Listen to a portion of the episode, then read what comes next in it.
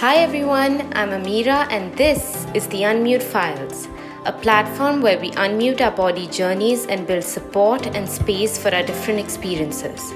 On every episode, I get to speak and hear from an amazing, inspiring person from South Asia as they unmute their body journey. We cover everything from size to trauma to food, consent, and even politics.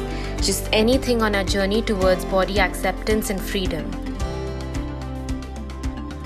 Today, uh, we have Urmi Duggal on the podcast. Uh, Urmi has been working closely on the issue of sexual violence and its impact on one's mental health and emotional development. She's currently studying to become a psychotherapist specializing in trauma work. Um, she has the most beautiful, unapologetic, brave, and feminist way of living that I find so inspiring. I can't wait for all of us to listen to her lived experiences so, Urmi, hi. I'm so happy you're here. Hi. Hi, Amira. Thank you for having me. Um, that was extremely sweet. I feel it's so important to get these conversations started, very real conversations that yeah. go beyond um, short Instagram captions about body image and body positivity, because really, um, beneath that, there are layers and layers of experiences and emotions. And I'm just so proud that you've started something like this. Thank you. Um, coming from you, that means so much. Um, so let's start from there, actually. You're absolutely right.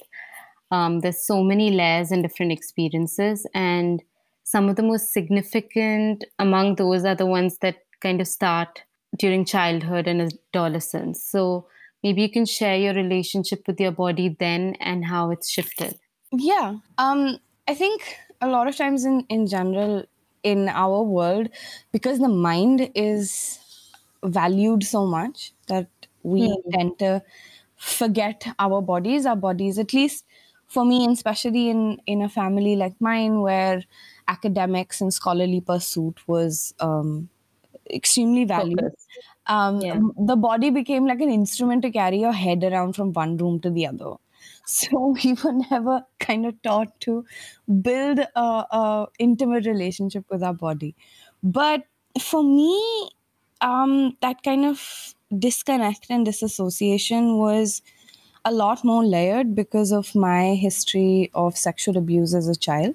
Um, and that meant that during the times of abuse the only way i knew how to cope with it was to escape my body and that kind of disassociation became my learned coping mechanism, which meant that for me, my body just became a war zone. It was something that was unsafe to be in, something that caused me harm, um, a site of violence.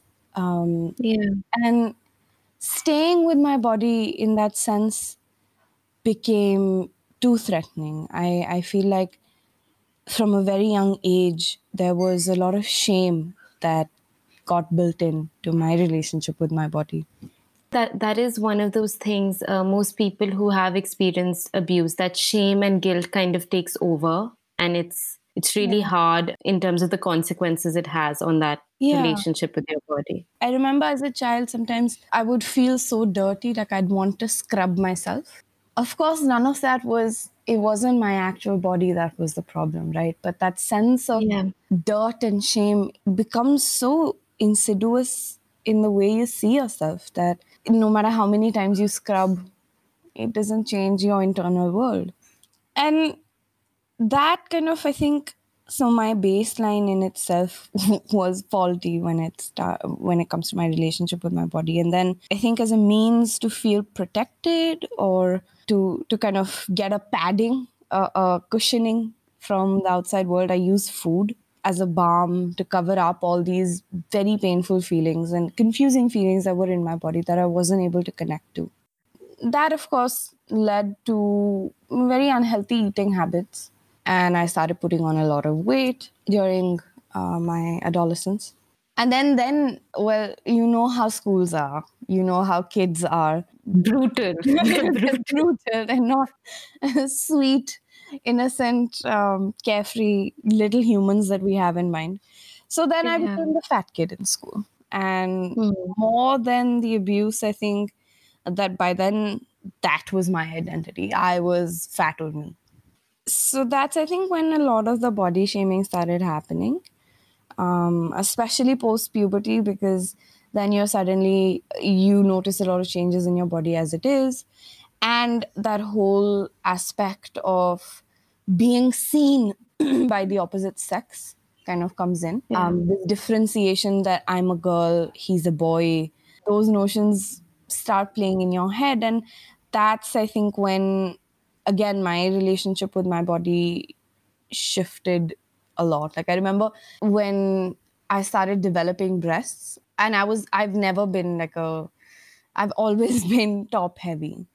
Uh, Did- time- you're, you're, you're preaching to the choir. the first time I had to go to try a bra, uh, I started Yeah. crying because I was like, I don't want to do this. I don't want to be different because already there was so much shame associated with this body that just the idea of then developing breasts and being different and also being a fat kid was too much for me at that time.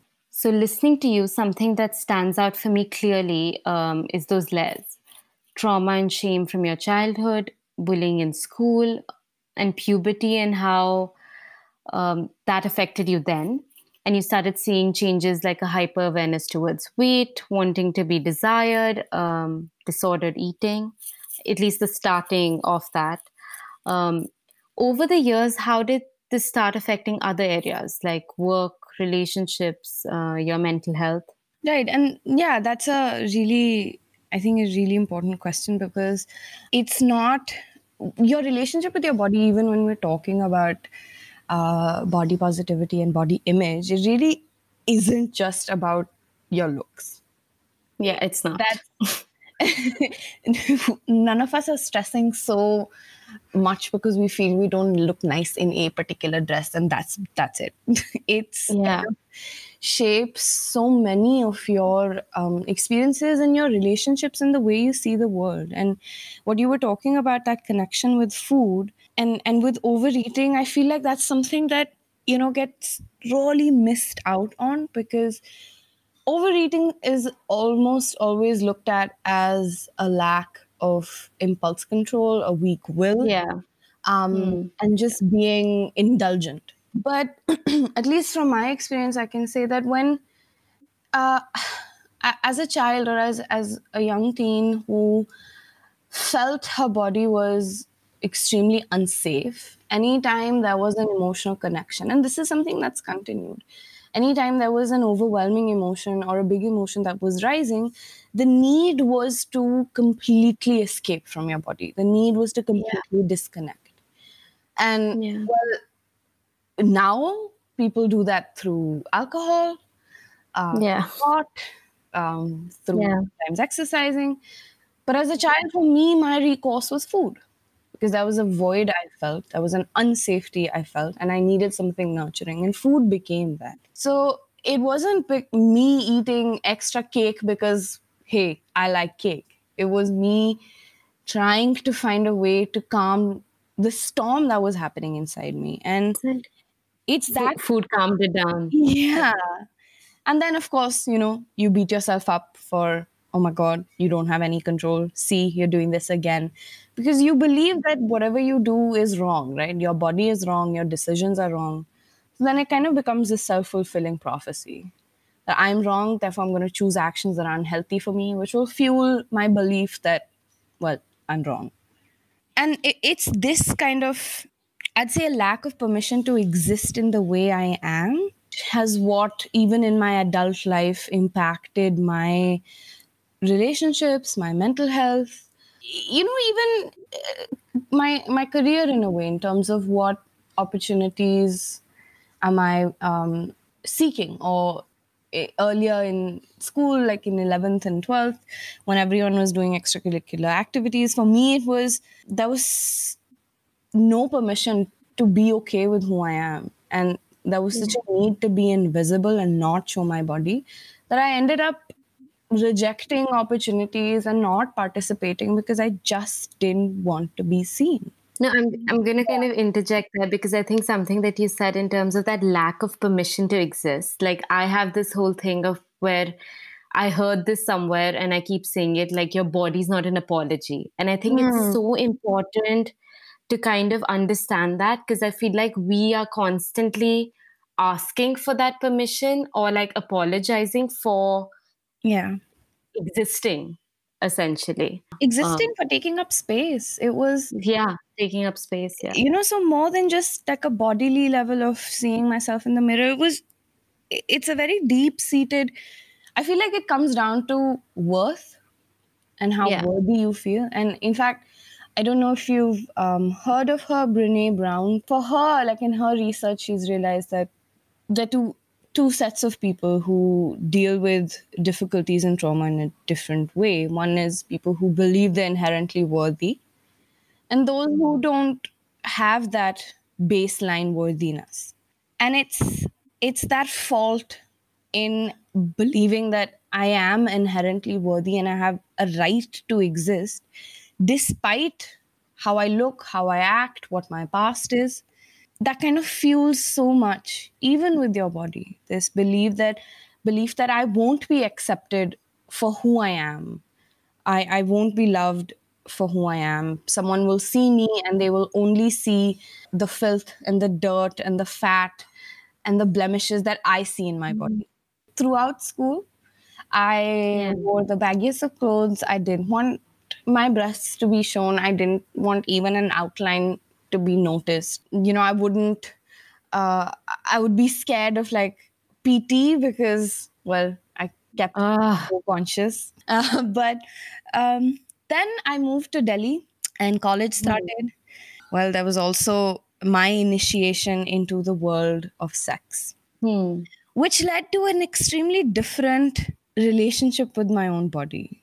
Now it was Uh, and I wouldn't say it's it's all unhealthy. I was also working on myself. I'd started therapy by then. I was trying new behaviors of not trying yeah. to hide, of trying to show my body, not in a titillating way, but in being okay with how my body looked. But that also meant that my body was observed in a context where women are overly sexualized and objectified. Yeah and being big breasted was then the only thing that i was about. That's that's all that sort of became obvious. And it was extremely confusing because at first there was this years of humiliation of um, taunting of teasing of being made to feel undesirable because of my fat.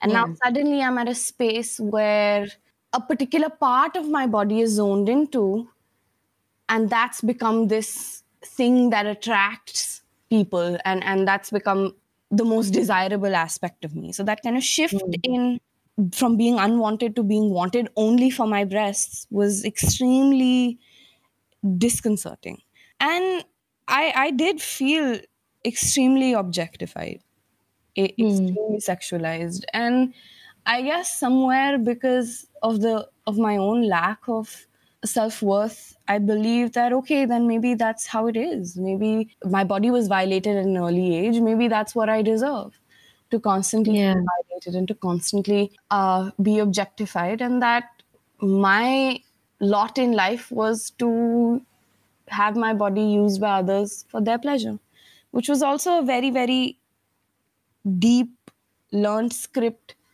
from the mm. that came up once I started becoming sexually active. Thank you for sharing that.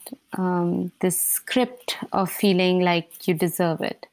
Tell us a little bit more about where that came from. As a child, if if um, especially when it comes to uh, incest, the abuser isn't someone who's like a monster who's you know. Hmm. it's a one-off incident. You already have a pre-established relationship with that abuser right? So yeah. you learn that having a loving relationship also means putting up with abuse. And you learn that maybe you know to have that comfort or, or to to have that relationship with that other person means that i'll have to give my body up. Yeah. That's what you were taught you know? Yeah. that, that's how they that's how abusers groom kids that this is a special yeah. relationship this is a game that we play. But a lot of times it's extremely insidious it's woven into your interaction. So you'd be you know one minute you'd be playing playing a game. a game with them and the next minute you'd be getting violated. So then when i guess that kind of formed my opinion of how relationships with men were uh, I, I found it hard to kind of recognize unhealthy behavior I wasn't able to say that no, I don't deserve this. If I felt objectified, if I felt like I was being used as a sexual object, the problem wasn't just them doing that. The problem was also that I believed that's what I deserve and that's how things are. And yeah, I think that kind of was a different way than uh, which I started relating to my body rather than hiding. Now it became that, okay, this is my experience and might as well like give into it might as well put Yeah. myself in dangerous situations and and almost like self-sabotage right yeah Like- absolutely I think it also like with other people and it alters your sense of what love is, what what intimacy is, what um I mean just comfort and safety. Uh, but I think it also alters y- your intimacy with yourself. When I started going for therapy, I I remember my therapist asking me, "Do you put cream on your body?" I was like, "Um, yeah. I mean, I think so." and i realized like it was that skewed that i don't actually mindfully remember touching myself yeah. In like a completely normal put cream on your body wash yourself kind of way. Like daily routine. And i mm-hmm. think for me some of that started from something as basic as that. Like to, to just start taking time to put cream on my body and you know and just seeing what that brought up and what that changed. So i mean for you we, we're talking about all of like this intimacy and this disassociation how did you kind of start really um, working on those areas of worth and working on that relationship from disassociation to a- actually like associating and hearing your body out? Firstly thank you for sharing that. I feel like so much of who we are today is is shaped by some of our childhood traumas not in always a negative way but you know it takes strength to to be able to talk about this to be able to recognize that okay this is the way in which i've been impacted and to also then try to rewrite our narrative so really thank you for sharing your own experience self care or being gentle with my body was something I that didn't exist till I was like 20. I, I didn't know what that meant. Uh, I didn't know what it felt like to look into a mirror and to not want to smash the mirror or to not want to see it. I, I don't think I ever took time to, like you said, apply even a moisturizer. I didn't know what Yeah. that was like, or to take care of uh, myself. That anger and confusion and shame then fueled this self attack, which was not all, always done in obvious self harm, but Yeah. more like a complete disregard of my body. A- and for me, that also then became uh, then uh, translated into me developing an eating disorder where I deprived my body of nutrition completely because, again, the belief was that there's no right for your body to exist and take up space. And there's Yeah. no right for your body to have healthy, nutritious food or, or take care of yourself. To the extent that my health was uh, impacted, I was fainting at, at the drop of a hat, my doctors told me that if I don't stop, I'm going to develop permanent gastric damage. And I think somewhere in therapy, while I was also processing my trauma, I realized that I, I kind of came in touch with my inner child or the girl I was when Mm. was happening to me. And Yeah. somewhere something clicked. Somewhere this protective instinct of the adult me came in that realized that she doesn't deserve this. She Yeah. doesn't deserve to be punished for someone else's horrific acts. She Yeah. didn't choose this. It wasn't her body that asked for it. And no child will ever ask to be For abused. Or even as as uh, uh, an adolescent, An adult. yeah, or an adult, no one wants your body to be shamed and policed, and it's not okay. Yeah. And I realize that I may not be able to ever control the way others see me. But if I continuously abuse my own self, then when is this cycle going to stop? And like you said, it started with very, very tiny things. And for me, it started with eating my meals on time, drinking water, touching yourself.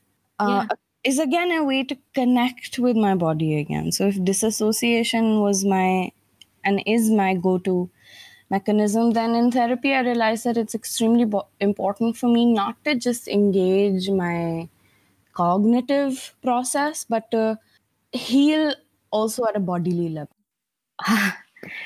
What you shared it's just so powerful. Um, this is one of the reasons i wanted to start the unmute files. Uh, i was having conversations with people when i was thinking about this and i would talk about body healing and they would say yeah so you will be discussing beauty and the media and stretch marks um, and i was always like yes that is a part of it uh, but also body image is about freedom and politics and representation and culture and gender and sexuality. People don't realize it doesn't matter what happens, our body kind of builds a memory around that. Like whatever kind of trauma, even if it's unrelated to the body, it settles in the body, you know? absolutely and and how can we start looking at this kind of collective self-care so that other people other women other children don't kind of go through some Yeah. of this so Yeah. not go through it to this degree so i mean what do you think it's a larger question but uh, but still in, like you um start like, like you mentioned right now that Yeah. our body has memory I think it starts right from talking to children about engaging with their body in a healthy way. Uh, Mhm. None of us are used to the idea, we're extremely used to the idea that our minds communicate with us. We're always in our heads. We look at our thoughts, we obsess over them, we act based on our thoughts. But we're not used to the fact that our body is constantly communicating. Like, even right now, if, uh, and I'd ask you or the people who might be listening to this, if you tune into your body and if you tune into if something is coming up, you'd be able to feel that sensation. Like, for me, Yeah. I'm talking about something emotional or something that's related to my trauma, I can immediately feel uh, my chest tightening. And that's the way in which we're constantly, our bodies are constantly talking to us. But we don't teach kids that. And I feel like i- if we incorporate bodily mindfulness um, in Yeah. play, in growing up, then the idea of having a relationship with our body would be normalized. And I feel like that Yeah. that's the first step to kind of avoid, or if not avoid, to protect ourselves from serious harm. Being in touch with our, our body, knowing what it wants, um, knowing that it's okay to to talk about this, uh, and, Yeah. and it's okay to connect with it. I feel like that's extremely important. Yeah, and I, I feel like sometimes we're surrounded by adults who also have a skewed sense of body, right? And they don't really know that yet. Absolutely. And then hearing them talk about their body kind of also you start internalizing some of Yeah. that. And when I say connect to your body, I don't mean looking at your body and only looking at, oh, okay, um, this is the area I don't like, or like, okay, I have No. marks on Yeah. my tummy and that's okay, or I have hair and that's okay. Of course, accepting those physical outward features is is great. What Yeah. I mean is looking at sensations. I mean, for me, especially with my relationship with food, that was one of the important parts. Like eating something and and recognizing what my body was feeling. That was one of the healing yeah. moments of like changing that relationship. Um, exactly. So I get it. If I know that every time I want to binge eat, it's because I feel this ridiculous pit in my stomach. I know I'll realize that that pit in my stomach is communicating something. Maybe it's communicating that I'm sad or I'm scared. And then you mm-hmm. realize that if I deal with that feeling, that sensation, then maybe I won't need to eat that extra slice of pizza. Yeah, and it, it also it also changes because even if you then still want to, it'll mm. be a mm. very different way you eat it because exactly. it'll be it'll be with kindness. It'll be because you're hungry. It'll be it'll be the right cues. Any tools that you kind of use every day to kind of deal with making this relationship stronger with your body also a little bit to look after your mental health mm-hmm. what is that that kind of yeah. maybe other people can kind of take away considering my fallback is to disconnect with my body for me every day means uh, taking care of myself also means touching base with how i feel mm. in my body um, the sensations that are coming up so uh, grounding exercises is something i've learned as a tool in therapy just yeah. getting in touch with my body again scanning where i feel what i feel and grounding mm. myself uh, is something i've started on a daily basis. Like i wake up and because of say uh, my issues with depression and anxiety there's always i wake up with a lot of heaviness. And just that mm. time of 10 15 minutes to ground myself and to to feel safe in my being um, kind of helps. And it's extremely silly. Like, I feel uh, funny saying this, but even during this lockdown, right? Like, experiences with our external selves have been so distorted because there's that feeling that, you know, we're not seeing anyone else. So yeah. we kind of don't need to take care of our yeah. exterior, right? And yeah. as silly as it sounds, I feel like it's extremely important to be seen. Sometimes you feel your presence stronger by being seen. And yeah. I've decided that for me to engage with my body, to look at my body and, and feel like, okay, I'm present. I, am not just my head that's floating around. Taking that moment yeah. to put on a clean shirt, um, mm. iron my clothes, to look at myself in the mirror and apply kajal. That those very like say exercises in vanity help me feel seen by myself. And apart from that, I feel like support groups and talking to people is again an extremely important avenue to change our relationships with our body because we tend to get into this um, trap that there's something wrong with us. We're the only ones who feel like this. There's an isolation that sets in. So I feel like support groups or just being able to talk to a friend about this is helpful. Like yeah. what we're doing right now, I, I would add this to a step in healing. That's such a great note to end on. Um, thank you so much, Urmi for being so brave and transparent and vulnerable. Um, I'm hoping these conversations provide support and healing to anybody who listens in. See you all next week. Follow us on Instagram at the Unmute Files. DM us with any questions or if you'd like to be on the podcast. Until then, keep unmuting.